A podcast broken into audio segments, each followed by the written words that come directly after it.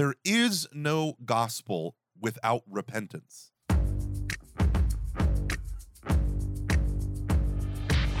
Welcome, everyone, to Every Knee Shall Bow, your weekly Catholic podcast on evangelization. My name is Mike Gormley, and I'm joined, as always, by my co host, Dave the Militant Penitent Van Vickle. I am militantly penitent. you are. You are. it took me so long to come up with that. So, today we have an interesting show. We're going to look at some of the touch points of Catholic life in the parish uh, to see how you can bring the gospel and re and re and re and re propose the gospel. Uh, it's more of a conversation today between me and Dave and how we can kind of do this and how we have done this or how we'd like to do it in our own parish setting.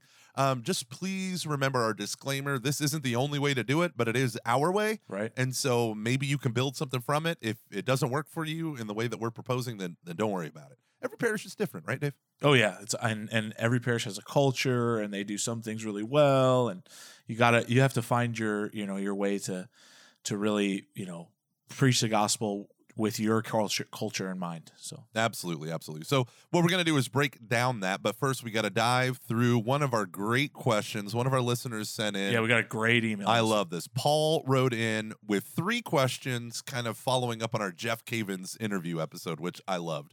Um, but it was very specific about the kerygma. So we're gonna we're gonna serve you up a cup of Oh my gosh. kerygma. My so my son listened to that podcast and he will not stop saying that. like when I get home when I get home from work, my six year old son Judah will be like, "Dad, did you brew a cup of kerygma?" and then and then you're like, "Thanks, no, Jeff. No, I didn't. Cavins." Just because of Jeff, So- I'm done. um, so his first question is great. So when you're talking about breaking down the kerygma, the first one is God has an amazing plan for your life. Dave, doesn't that sound like the prosperity gospel? Right. I and I I totally get what you're saying and I think for a lot of like especially Catholic speakers they they tend to make it sound like that that God has an amazing plan for your life. Here here's the the issue that you know we have to kind of get through is that an amazing plan in the eyes of the world is not what we're preaching. Like we are definitely not saying, "Hey, God has an amazing plan for your life," meaning that everything that you thought about when you were a child, right? You wanted to be rich, you wanted to be famous, you wanted this is going to come true. That's certainly not what we're saying. What we're saying is that God had something even greater than that, right? And that might not look like we're prosperous. It might not look like we're, you know, successful, but it is going to be more amazing. Ultimately, what we're saying is like, yeah, God's plan is amazing. And it might to the outsider look like, oh boy, this is not prosperity at all, you know? But uh, but it doesn't mean it's not amazing. So I guess that's what I would say, like first off, right off the bat. Yeah, and for those of you who don't know, the prosperity gospel is a phenomenon among evangelical Protestants or fundamentalist Protestants. It's what got Oral Roberts, Oral Roberts University. Yep. It's this idea like preachers would basically say, if you give God's generosity, he will not be outdone. So if you give him $10, God's going to give you a 100 back. And so uh, Andy Stanley, evangelical pastor, says, How did they not figure out that if that were true, why don't they give themselves $1,000 and then God will give them $10,000 and they just get to keep all the money?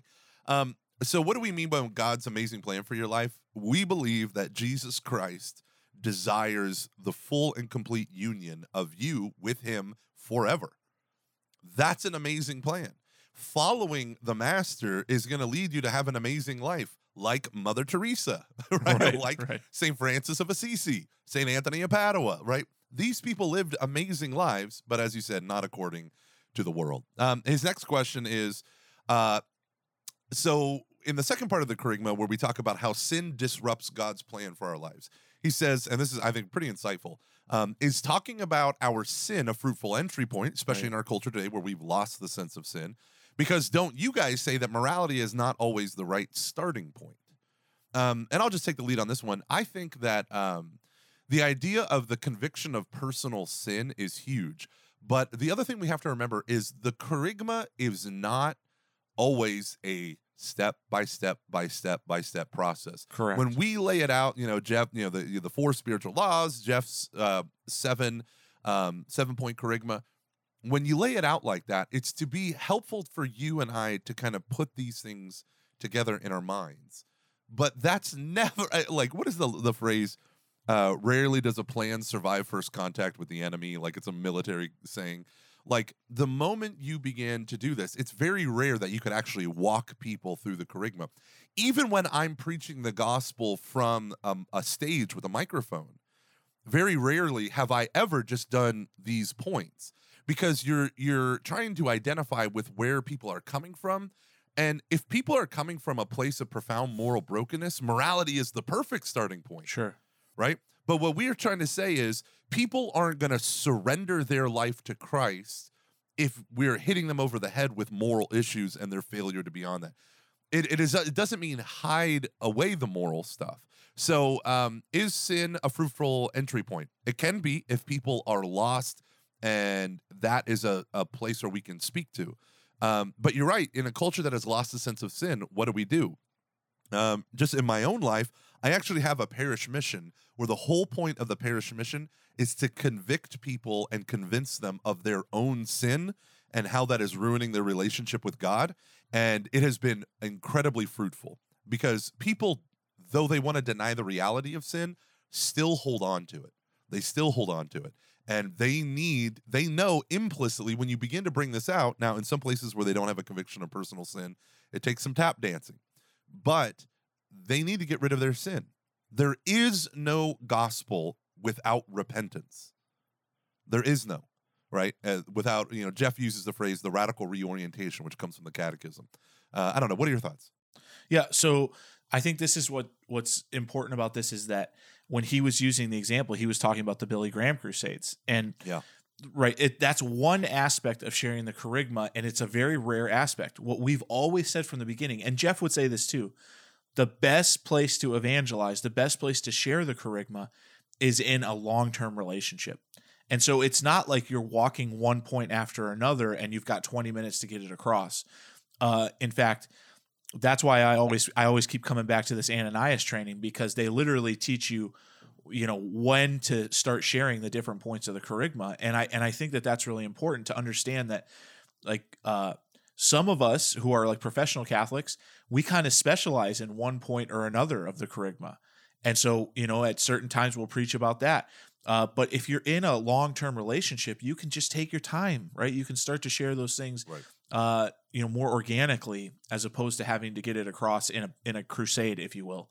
Um, so just remember, like w- when we when we say those points, we throw them out so simply. It's drastically more complicated in the actual proclamation of the gospel because it takes place within human relationships, and within human relationships, sometimes uh, you can get someone there faster. Sometimes you they they take a little time, but eventually, like what Gomer just said, you're gonna have to cross that threshold of admitting our own sinfulness and Yeah. asking for repentance. And speaking of crossing the threshold, Sherry Weddell's book, Forming Intentional Disciples, she lays out the kerygma differently because she actually lived in the Pacific Northwest.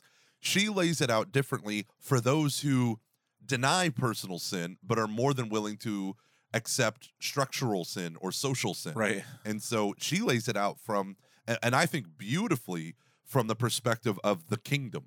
Right. And if you can understand Jesus proclaiming the kingdom, it kind of changes the way that you do the kerygma, the points of the kerygma. Uh, okay, so we have our last comment, our last comment. Uh, madly in love versus mildly interested in Christ. Jeff made that distinction. Is there no third way? What for those uh, who haven't had a deeply personal relational experience with Christ? Many have had the, what he says, the hiddenness of God and not really the experience of the presence of God. And he uses Mother Teresa for this. What do you think about that question, Dave? Right. And I, I, you know, first of all, like, let me just say this is a great question because it is something that people are always wondering about. Like, what, what does this mean? Now, I, I would say that the words like experience and feelings and those kind those don't get us real far in this discussion okay? So i think that like a lot of people uh, like for instance when i share my testimony it is pretty crazy. I mean i you know not in the sense that i was like a you know crazy like axe murderer or something and then came to the lord but it my experience That we know Right, yeah, of. right, that you know- That we Yeah, exactly. know of. uh, but my experience of actually like you know giving my life to the Lord was is extremely dramatic, and people will say like, "Oh, you know, I never had that at all." And the thing you have to understand is that experiences aren't necessarily you know the best thing to judge your relationship with God, or feelings are really not the best way to judge your relationship with God. What, what you want to make sure is that your relationship is progressing in the sense that your will is being strengthened, you're experiencing more freedom, you're able to uh, allow God to inform your decisions in daily life. So so let's just start out the conversation by saying remember it's more about the fruits of the Holy Spirit than the feeling of the Holy Spirit, right? Now secondly, let's say this. Madly in love, you know, I don't know. I don't know if you'd ever describe any saint as not madly in love with Jesus Christ. Now, are there personalities that just don't gush like that? Of course, there are. But I don't know that you could ever describe, and even your example of Mother Teresa of Calcutta, it's true that she experienced the dark night of the soul that lasted over 30 years and very often didn't experience God's like manifest presence in a sense, or the, the emotional presence, or the, the lights that God often brings. But never once did she stray from the language of well, of nuptial language, really, of Jesus being her her closest and and intimate companion, and in fact, you know, warns her sisters very sternly. You, they must have this personal daily relationship with Jesus Christ. So, you know, I, I guess a lot of this has to do with how you describe your relationship. My point to you is this Do you depend daily on Jesus Christ to be able to live your life? If so, I think we can go ahead and say, yeah, that you you have a deep, serious personal relationship with Jesus. Uh, even if you don't maybe don't feel the emotional side of it, do you depend daily on God to inform your decisions? Then then we're we're speaking the same language here. We're just using a little bit different terminology. What, what do you think, Gomer? Oh, absolutely. Um, what does it mean to be madly in love? Madly in terms of this world right? right? This world right. views it insane to reprioritize your entire life around Jesus Christ. So when we talk about mildly interested in Jesus, you can study Jesus without following him. You are mad when you follow him, right? The actual cultivation of uprooting your sin, reprioritizing your life, engaging in ascetical practices, having silent prayer, right. um, going on retreats, helping others discover Christ, uh, find healing and forgiveness and mercy, all of that. So going out of your way, sacrificing your own comfort for a total stranger because you love them because Jesus died for you, like that is being madly in love. Now, the shift of when we say personal relationship, we say it within the context of our Catholic tradition. We don't mean an emotional high, as Dave already pointed out. We mean a total adherence and a lifelong commitment total adherence. All that you are needs to be given to Christ. Now, part of our ongoing conversion is when we find new things that aren't of Christ, we got to keep giving those away and giving those away right. and giving those away. And we'll never be on this side of the veil, right? The the monkish spirituality is that of perfection, right? So we're constantly tending towards perfection, but we won't be fully perfect until we're in heaven. And so the idea is that um, you you are madly in love if you're pursuing Christ but don't let the emotional thing side of it hinder you. I, I always tell people if you're the type of person who gets emotional at football, you're the type of person who needs to get emotional with Christ. Yeah. You know, like if you can hoot and holler over stupid right. things, you should be able to find within you the desire. I mean, there, there's a whole form of prayer called affective prayer from St. Francis de Sales, where he says, Sometimes your spirit is not willing, your flesh is weak. What do you do? He said, Get a crucifix, wrap your arms around and begin and try to stir up tears and say, Christ, like, I need repentance. So there is an element and a place for emotions. If you're not super emotional, then don't worry about having an emotional experience of God. But man, let Christ affect your calendar, your relationships, all that stuff. Yeah, I you know, I deal with this a lot too where um people mourn the idea that they don't have the emotional relationship. And and I remind them that, you know, if you just a small knowledge of the church's spiritual teaching is that you know, it, the emotional relationship is eventually going to get stripped away. Like God, God eventually is going to take away those lights if we're progressing on a, on the road to sainthood, and to say like, hey, let's see what your motivations are. Do you really love me for me, or do you love me for the feelings? Yeah, absolutely. And so you know, it's it's not necessarily a bad thing, you know, to to say that you don't have the emotional side, especially if your will is experiencing more freedom. That that is the presence of the Holy Spirit. There's no question. And we're going to include in the show notes the resources that letter from Mother Teresa. Um, it's called the Varanasi letter, and it is intense. Yeah, um, yeah, yeah. So what we want to do today is actually we spent half the show doing that question, but we want to open up to this idea of there are institutional things um, moments or touch points within church life where people can um, where people can hear the gospel where in many parishes they currently aren't so dres clergy you know all that stuff this is for you but also laity if you're going to start volunteering you want to preach the gospel with that low hanging fruit join these ministries we've encouraged you to do that before in the take fives in the past but look at these ministries, join these ministries. We want to help you break open the kerygma in these things. So what so what we're talking about here is like the the times that people come to the parish, maybe outside of mass. Where we've talked about mass before, outside of mass, and when we can leverage that time to preach the basic gospel message, to preach the kerygma. And so the the first one that we're still getting tons of, right, are is baptism class, right, Gomer? I mean, baptism class is still something that people are coming to, and I say still because uh, I'm I'm in a diocese where marriages, baptisms, those things are starting to dwindle down a little bit because of the loss of faith in our society. But we're still receiving a lot of that, and so we have this kind of captive audience at this moment. How do we? preach the kerygma and this is an important question for every parish worker out there because many, many people are coming to you for this class who have never given their life to the Lord, who have never wrestled with the basic gospel message. Um, and like this could be the only chance they get. In all honesty, they're probably, most of them are probably creasters, yeah. right? They come to Mass on Christmas and Easter. So, how are we going to leverage this time? Yeah. So, whenever I was invited to do baptismal prep at my parish, I'm not responsible for it, but sometimes I volunteer for these different ministries in order to bring my ability to give the basic gospel message in them. The number one thing that I do with baptism preparation, right, is I get them to see the link between the death and resurrection death and resurrection of Jesus Christ with the idea of their child's baptism. And the classical text for this is, of course, Romans chapter 5 and 6. Romans 6 talks about, Do you not know that those of you who are baptized into Christ were baptized into his death? You know, you've been buried with him so that you'll be united with a resurrection like his, all that good stuff. But before Paul does it in Romans chapter 5, he connects Adam to Christ. What we lost in Adam, we now have by being in Christ. And uh, baptism is what gets us into Christ, so that by his righteous dying and his resurrection, what happens to Jesus happens to us because we are in him.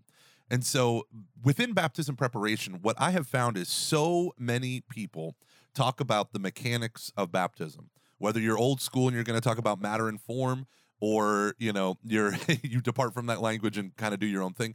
I sat through a baptismal class where me and my wife, who both have master's degree in theology, I was an employee of the church. The deacon went in and pushed in a video cassette, and it was a picture of a priest rollerblading and then talking uh, just about the warm feelings that surround bringing family together, and uh, and it literally had nothing to do about the gospel of Jesus Christ. And I left, and I was like, "Do you have a survey so that we can provide feedback?" And they said no. So incorporating at this moment and understanding that the people sitting in the classroom are not Christians now, I'm not saying this for everyone, but that's the assumption that we work from.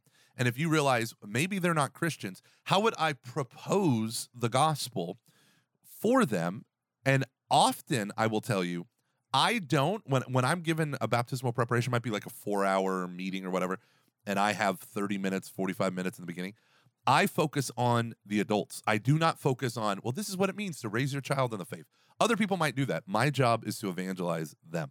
Yeah, and I think that uh, the other thing is if you're in a class that is small enough, ask a lot of questions. Do tons of questions, right? Ask a lot. Of, ask them why they want their child to be baptized. Take the time to be uh, really kind of Socratic in this, right? That you're trying to get to know them genuinely and ask them about what their link to the parish is, how long they've been a part of it. Uh, try to really invest in that time because you're probably not going to get a lot of time with these couples and so, uh, you know, do your very best to just leverage it. The other thing I would say is just really simple things.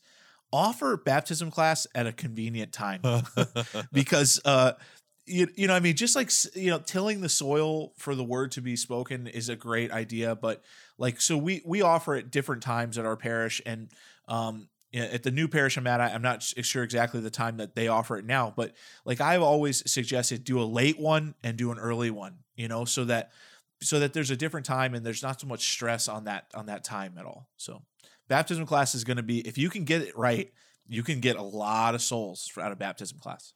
Yeah. Yeah. Okay. So I want to roll right into the next one, which I think is very, very difficult because there are certain moral issues that tend to creep in. Marriage preparation. You ever been a part of marriage preparation, Dave? Uh, very little, but I, I mean, other than just making sure we have a good program, you know. so what do you do for marriage preparation outside of the kerygma and, and what we're talking about? What what is kind of your flow? So I I like the the weekend retreat model. Okay, um, and then I like I like especially if I can get the pastor to do one on one meetings with them. I really like that a lot. Okay, and so the weekend retreat model um, is all it would be half kerygmatic and then half you know specific to uh, marriage prep and the testimonials that I'll use are not only how I gave my life to the Lord, but also testimonials of exactly what you're talking about the moral issues that come up.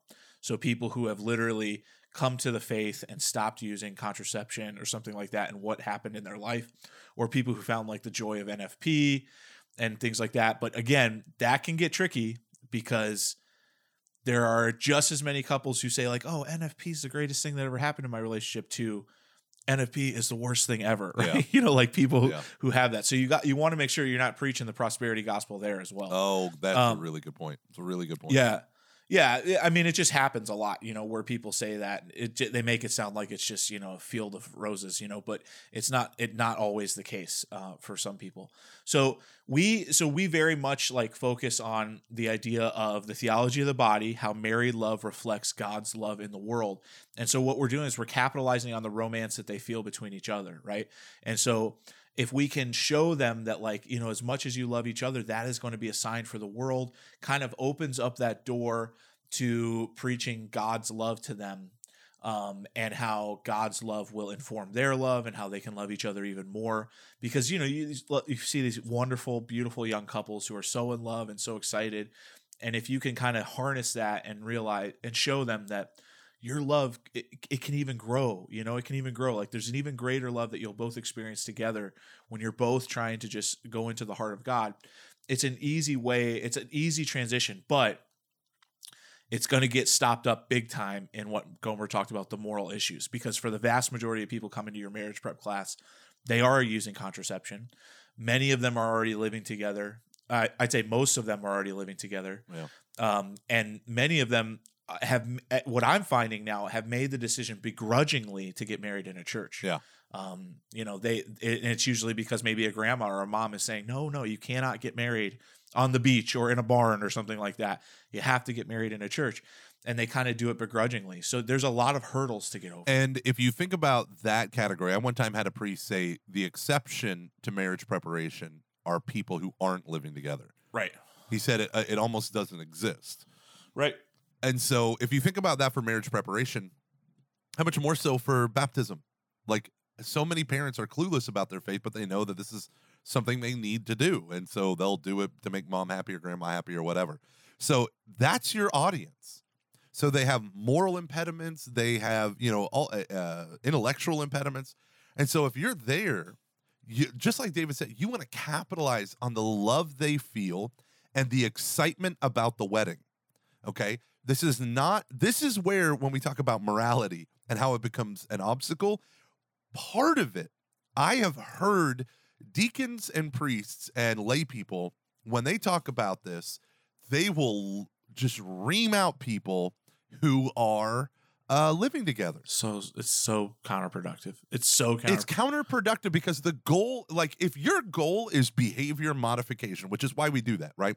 We lead with fear and condemnation because we want immediate behavior uh, modification. We don't want conversion. We want be, but the idea is conversion is the only thing that's going to give us lasting behavioral modification, right?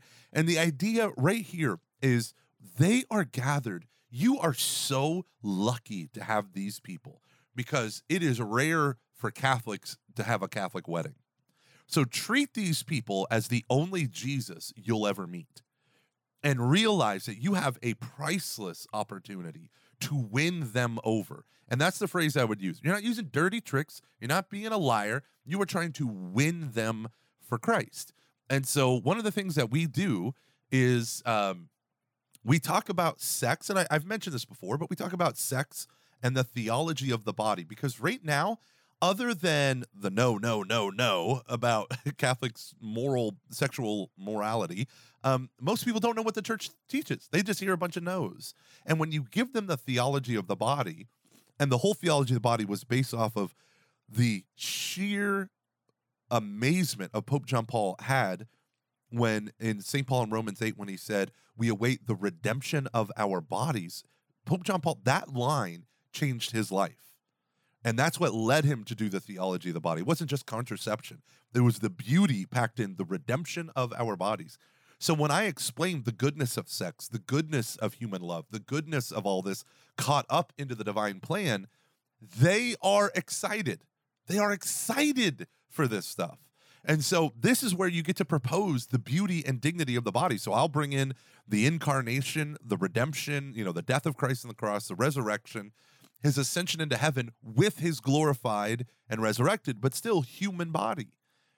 And that's why marriage is not something that's like, oh, well, I guess you can have sex, people. Marriage is a sacrament. And so when you begin to tie the sacraments to the kerygma, when you tie um, the body to the death and resurrection of Jesus, it produces within people sometimes this excitement and an energy and enthusiasm that they've never felt before about their faith. And then you tie that rate to the actual wedding itself and they can begin to see how the liturgy of the wedding unfolds within the context of this divine human love affair. That is what I always constantly try to hold in front of them. It's not just about getting them to do the right moral thing, it's getting them to surrender to Christ so that eventually, yes, through their discipleship, they'll do the right and holy thing. Right. If you get them to stop living together, it doesn't mean that they are going to not contracept when they're married, right? Like we need to come around and walk alongside Right. these people. Yeah, I, I, I think the best point that Gomer just made is this idea of it's not just the no, no, no. In marriage prep, we got to be able to proclaim the goodness of of love, you know, and why God gave romantic love to us. And I think uh, one of the things I just say, practically speaking, I, I hear this all the time, where they might have like a, a DRE who's like seventy years old, right? Um, and very out of touch with you know modern culture explaining like giving the sex talk right the the air i'm using air quotes right now the sex talk um if you can find a young couple who have really like had their marriage changed by the theology of the body that that's who you want giving the talk right? Or someone if you have someone at the church who can do it dynamically and in a way that um that is going to speak to them because this more than a lot of other things at the church people uh, you know the source means a lot to people. They want to know you know who this is coming from and, and whether or not you know this is this is practiced and preached right in, in the same way. So um you know just the practical things again uh ma- you know you want to make sure that you're you're doing those things to to give a little bit of credibility to the message that you're that you're preaching Yeah. As we kind of go towards the end, I want to talk about another a- avenue that is all over the place that we can totally take advantage of, which is the mandatory parent meetings. we have Oh, yeah. so many meetings where one or both parents have to be there. that's like For- my specialty i Yeah. love those Yeah, exactly. So for faith formation classes, for sacrament preparation, uh, Dave, what do you do in those cases? So we have a rule at our parish, at the parish I was at before, and now we're implementing it here that the first 10 minutes of every single parent meeting is the kerygma. Okay. We we somebody preaches the kerygma. It's gonna be either me or someone that I trust.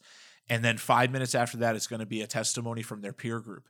So for instance, if it's confirmation parents, I look at the list of names of the confirmation parents and I look for, you know, a couple who I know could give their five minute testimony and i contact them and said could you do it at that you know at that meeting? And usually they say yes. And the first 10 minutes i'm going to give a, a you know an, a, some kind of proclamation of the kerygma the other thing i do and this is just like uh, i guess now my secret will be out but i always end meetings earlier than i say i'm going to. Always always always always. And i always make it sound like this what we're going to try and do i know it says we're going to be here for an hour. What we're going to try and do is i'm going to try and get you out of here in 40 minutes right? Like just to try and like win people over. Yeah. uh and it really does help you know to do that. Um, Oh yeah. but our but i can't tell you how many times right um when i end my kerygmatic uh exposition right at the beginning i'll always end with a specific request okay? And so that specific request might be like say for instance if it's a first reconciliation meeting we have reconciliation this tuesday night. I- i'm asking you as a family go to reconciliation okay? And we have i mean i can see real data. If i had the, the ability to collect it I, I'd, I'd publish something but i can see real real data of people responding to that one call and going. And you might not think that they will but i promise you that they will respond to that one call. The most common thing we do is after preaching the kerygma i'll say uh, you know this is just a, a- an example of the basic gospel message. And you know in a couple weeks we're starting our program. It could be discovering christ or alpha or uh, jesus is or something you know something that we've created on our own where we're going to expand on this on a weekly basis and we want to invite you into this. And it and we really do get a lot of people from that. Uh, yeah. My one of my favorite scenarios is we had a sacrament um, of reconciliation parent meeting, and they do these little mini retreats, and I was invited to give the parent talk, which was for about an hour. And I gave the talk, and I had two comments that stayed with me forever. One woman said, "I have never heard someone. I've never sat through an hour long talk before in my life." And she said, I was really nervous and I wasn't bored at all. And all I did was take them through Genesis 2 and 3 and then the resurrection of Christ. So what we lost in the fall and uh, how Christ got it, uh, you know, gives us new life, new creation. And so, uh, and then I tie it to the sacrament of confession for like the last 10 minutes. And uh, so this one woman was like, that was awesome. I was entertained. Well, this other woman came up to me and she was crying and she said, uh, in in her heavily accented English, she said that was amazing. Thank you so much. Thank you so much. And I was like, yeah, you're welcome. You know, doing the speaker thing. You're welcome. Thank you. And then she leaves. And this was crazy. So I'm in uh, the kids, then the parents join up with the kids and they're talking. The mom is walking by me with her kid. She doesn't see me. And her son says, but mommy, why has it been so or how long has it been since conf- you went to confession? And I hear her say, I'm I'm sad to say, but it's been over 20 years. And he says, "But why do I have to go if you're not going to go?" And she she looks up at that point. Her face gets red in her cheeks, and she's like, "I promise you, I'm going to go now." And she looked because she looked at me, and so she starts crying again because she realizes I heard him say, "You haven't been in 20 years or whatever." When I was walking out of the parking lot, the mother was sitting on a bench with the priest, and he was hearing her confession in That's the middle of the whole church. She she couldn't even wait to get home to do this. So these are not stale things. It can be stale if you let it be, but mandatory parent meetings. So my thing is, uh, when I try to do this, I uh, try to teach parents how to pray and connect prayer into the life of the kerygma. Because if, people don't have personal prayer, they're not going to grow in their faith. It's going to stay being this formalized, you know, all right, it's Sunday on Easter, let's go to Mass. When we come back, uh, we're going to do our practical take fives. And, uh, and I would encourage you to check out our show notes. If you go to the ascensionpress.com website and you go into their medium podcast page, you can find our stuff you can look at all the wonderful show notes that our producers help create. Uh, so uh, if you want to email us, eksb at ascensionpress.com, we'll look forward to bringing your question into a future episode.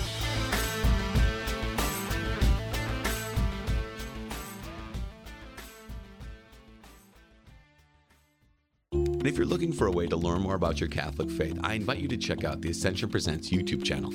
You're going to find tons of free videos featuring Catholic presenters like Matt Fradd, Leah Darrow, Jackie Bobby Angel, and Emily Wilson. Go to youtube.com slash ascension presents. That's youtube.com slash ascension presents. And if you like what you see, please share and subscribe.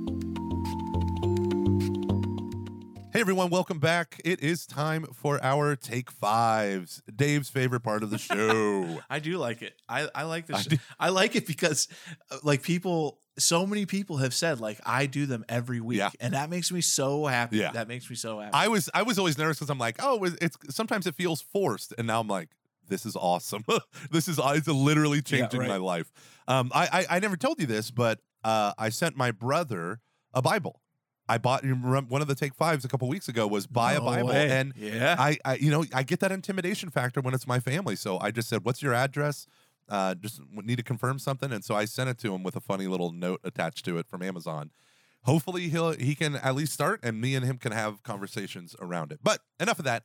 Uh, time to dive into the take fives. Uh, speaking of Mother Teresa, our first take five is pray the prayer that Mother Teresa loved from John Henry Cardinal Newman, called the Radiating Christ Prayer you know, help me spread your fragrance everywhere that I go, right? Maybe you've heard the song version of that. Um, but go Google it and find that um, online, the Radiating Christ Prayer of John Henry Cardinal Newman. Awesome. Last week we had you start to discern your different gifts, charisms, whatever you want, talents, whatever you want to say, uh, that you could maybe put at the service of the gospel. Now, I, I hope you were doing that and thinking about it because this week, what I want you to do is I want you to literally make a plan of how you're going to take action on this. Okay. And I mean, like, set dates down. Like, for instance, if you decided, you know, I'm really good at hospitality, maybe I could host someone over and just, you know, show them the love of Christ through hospitality. I want you to get something on the calendar here. Okay. Get something on the calendar. I want you to take concrete steps. So make a plan of how you're going to share your talent, charism, gift for the for the kingdom of heaven. Awesome. Number three, I want you to go into the Catechism, paragraphs 1262 to 1274, and read them. This is on the grace of baptism, especially if you are involved in baptismal preparation. Sometimes I think we hit up all the other articles and we don't focus on, um, within the sacrament of baptism, we focus on who celebrates, who's it for, you know, how is it done, and we don't look at what is one for us. And the grace of baptism just recalls that into our lives. So study the grace of baptism in the catechism. Awesome. All right, number four. Uh, you know, we always have to have something with intercessory prayer. Okay. And today we talked about different parish ministries that you could leverage for the sake of the gospel, different parish touch points. What I want you to do is pick a specific one. Could be the baptism prep at your parish, could be the marriage prep, could be any number of things, maybe an event coming up, maybe a confirmation meeting, maybe something like that. And I want you to just do a prayer campaign this week. Maybe every day pray a memorare that at that meeting, Christ's love would be radiated. And and I want to I want to just re- remind you that even if your parish isn't making cultural change yet and you have no hope of someone actually preaching the kerygma at that meeting, maybe it's going to be dry, maybe it's going to be terrible. Intercessory prayer is where evangelization starts. And literally, I ask people to pray. I say, you know, will you pray even the fact that someone drives by our church that when they see it, they would feel God's love? You can do that, and it happens. And I, I'll- could tell you amazing stories about how people have said that it's affected them. So please, please don't write this off. Do choose some event, some class, maybe a prep class, something like that, and do a little prayer campaign this week. Every day, pray for God's love to be radiated through that class. All right, number five, ask one person, preferably someone you don't know well, although I'm going to leave it up to you. How can I pray for you? That's it. Super simple, very straightforward. Ask one person this week, how can I pray for you? Boom. And that's the take fives. Yeah, this has been Every Knee Shall Bow. I hope you guys like this. I hope that it's really affecting your life. And if you do, we'd love it if you went onto iTunes and gave us a rating or whatever you use for your podcasts. And if you would share it with your friends, we, that's what we really want. We want you to share it. We also want to hear from you. We want to build this community, this army of evangelists. So please write in to EKSB at ascensionpress.com, EKSB at ascensionpress.com, and we will do our best to answer your questions. And even if you have a question that you're not crazy about it being on the air, uh, just let us know. We'll, we'll write back to you personally and we'll do our best. That's what we're in the business of. We want to bring people to Jesus Christ. So thanks again for joining us. I'm Dave VanVickle, joined by the beautiful and handsome, beautiful for your soul, handsome for your body, Michael Gormley. Oh, said no one ever. God bless y'all.